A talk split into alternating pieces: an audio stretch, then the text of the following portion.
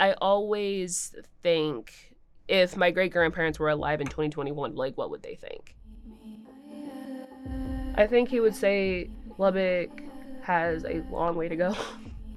I just know that it would kind of break his heart to see that he's done all this and even then it's still not enough. In 1923, the city of Lubbock established an ordinance that confined African Americans to the eastern area of the city. Out of that confinement grew a tight knit community of educators, innovators, and mentors. These are some of the stories from those who have helped their community blossom, even in the shadows of the past. All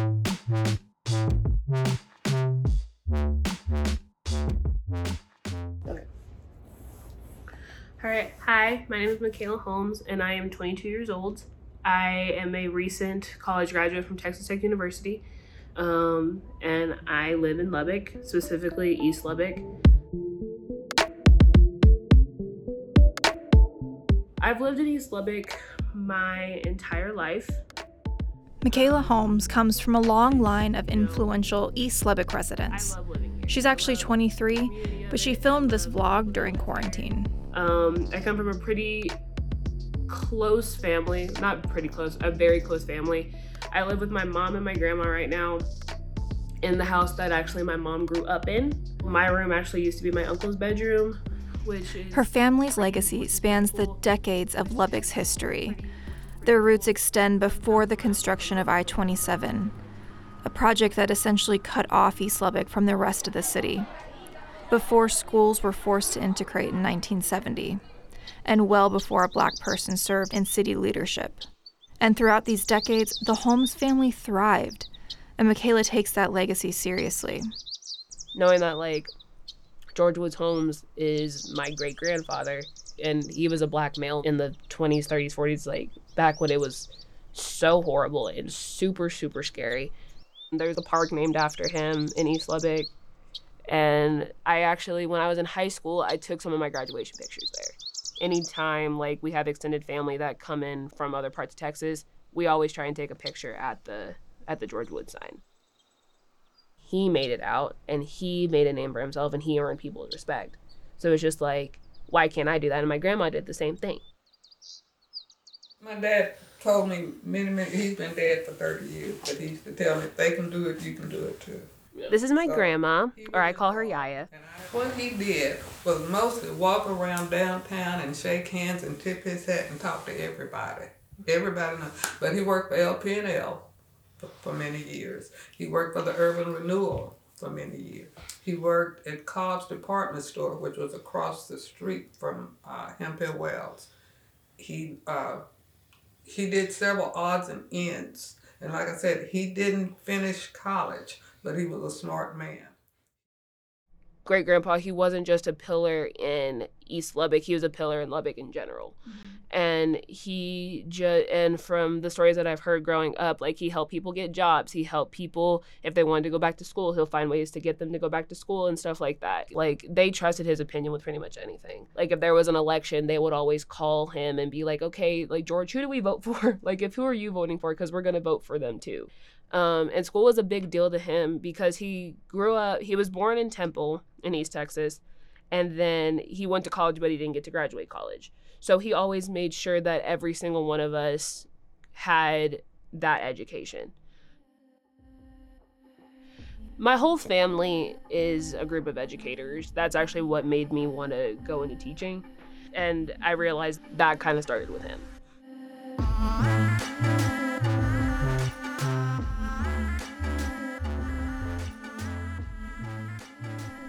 We sat down with historian Cosby Morton to discuss school integration, which was forced on Lubbock in 1970. For reference, Brown versus Board of Education, the landmark Supreme Court case that integrated schools across the country, happened in 1954. Prior to 1961 or 62, in fact, her grandmother was involved in this. If you were a black teacher, the only place you could teach in Lubbock, Texas was Wheatley Elementary, Elias Elementary, or Dunbar High School. Couldn't teach anywhere else. That's why a lot of them started. Her grandmother, Mrs. Vernita Holmes, started in Slaton. The schools that I, and I want to talk, talk to you about the school that was segregated. We did not see white students. We didn't compete against them in anything, not athletics, not music. And we were introduced at a young age to symphony music. We were introduced to uh, band music. But in 1970, they decided to give the people opportunities. In order to give them opportunities, they transferred the teachers that had been at Dunbar 20 years, maybe 30. They transferred them out of Dunbar into the other schools. The school was the glue that held the community together. I graduated from Dunbar High School in 1975. Here's Michaela's uncle, Duke. You know, growing up, I didn't go to any school that had white people until in the ninth grade. That's when they bust us from the O.L. Slaton. And growing up from first through eighth grade, all my teachers were black, all my classmates were black. And it wasn't that I was just, I wasn't prejudiced, but that was my comfort zone. And I can remember the first year, uh, you know, we was coming back, and I don't know if you ever heard, but it was a shooting where a white guy shot a black guy in the bathroom and killed him. The shooting he's talking about happened at Dunbar High School in September of 71. Here's an excerpt from the West Texas Times dated September 16, 1971. It read Last week will go down in history of Lubbock, Texas as a shocking one. The tense situation came about last Thursday afternoon in the hub city when a young black Willie Ray Coyer, 16, was shot in the halls of Dunbar High School shortly before 2:40 p.m. He was dead on arrival at Methodist Hospital, a bullet lodged in his left chest. Murder with malice charges were filed in juvenile court against a white youth, Jeff Carl Carver. And I can remember we was coming back because when we would ride the bus from O.L. Slaton, they would drop us off at Dunbar. And there was all these police cars and all this commotion and people crying and like, what happened? They said, well, such and such shot Collier. I think his last name was Collier. And I can remember being so angry that they bust us and a white guy comes over here to my community and kill one of my people. It was just frustrating times, you know, and I just remember us protesting going down the middle of 34th and Q. Dunbar High School was at one time the shining star in the East Lubbock community. But not long after schools integrated, the community found their esteemed school on the brink of closure. Miss Billy Cavale served on the school board for six years. Do you remember what it was like when the schools integrated and what kind of impact it had on Dunbar? Yeah, well, I think I just know they, they wanted to close Dunbar and made making an alternative school, and I was able to get them to make it a I thought a viable school, junior high school at that time they called them junior high. You know when integration came, a lot of people moved in different parts of town and it affected enrollment. I guess that's what caused it. When you say you're a Dunbar graduate, that meant a lot. And to have moved that is it's almost like moving the world for some folks. They just had so much pride. Stacy uh, Cavale uh, Watson is uh, Billy's um, daughter. She grew up in the Dunbar area, but went to high school after schools um, were desegregated. So she never got to be a Dunbar Panther.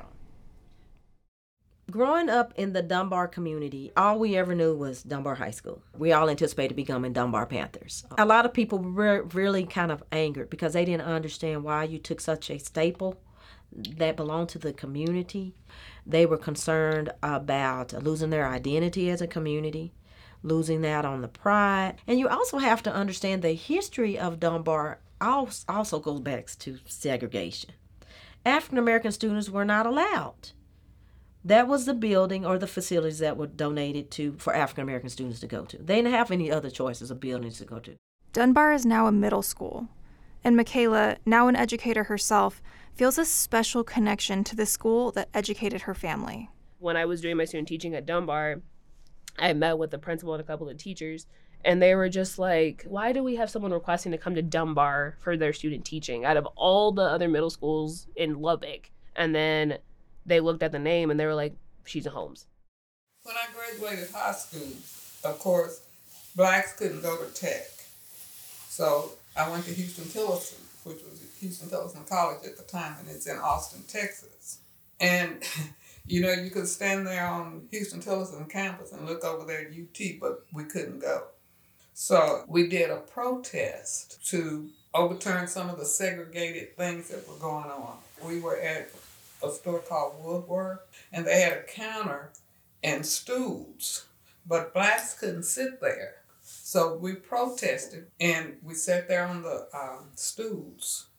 And if anybody had to get up for any reason, they would take the top off of the stool. And so this big guy came by, white guy came by. He had something, but he said, You want to be this color now, you are. And it was something white, liquid, that he just went down the aisle, poured, you know, and poured on us. Of course, it was on the news, and my mother saw it, and she called me, Come home now. I had always like heard about like, you know, civil rights stories and protests and stuff growing up, but that was the first time I heard a civil rights story that like was that was my grandma and I was like, oh, so like this affected like everybody. And I just kind of felt proud, I guess, because my grandma was actually in that. And I've actually like seen like the parallels and stuff, especially now with the whole George Floyd situation, the Breonna Taylor situation. It's almost kind of like history repeating itself. like I went to the I was at the protest at the Tim Cole statue and she did not want me to go at all. She was like, You're not going. I don't want you to go. I don't think it's a good idea. And now I understand why. Because I went to, I think I went to like two or three. And the first one I went to was the protest where the gunman came. Mm-hmm. And it was absolute craziness. It just kind of makes me sad that, you know, 50, 60, 70 years later, the same fight that my grandma had to fight and the same fight that my uncle had to fight. the same fight that my uncle had to fight, I'm still having to fight now in my 20s, in 2020, 2021.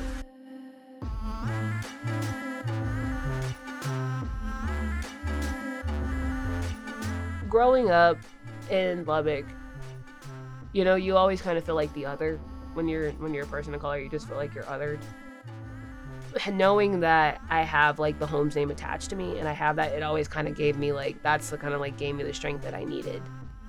Knowing that like George Woods Holmes is my great grandfather and he made it out and he made a name for himself and he earned people's respect. So it's just like, why can't I do that? And my grandma did the same thing. You know, like she grew up here and and she became like one of the longest running school board members in Lubbock. When people find out that Vernita Woods Holmes is my grandma, people are like, okay, I know who I'm dealing with. I'm just proud to have that name attached to me.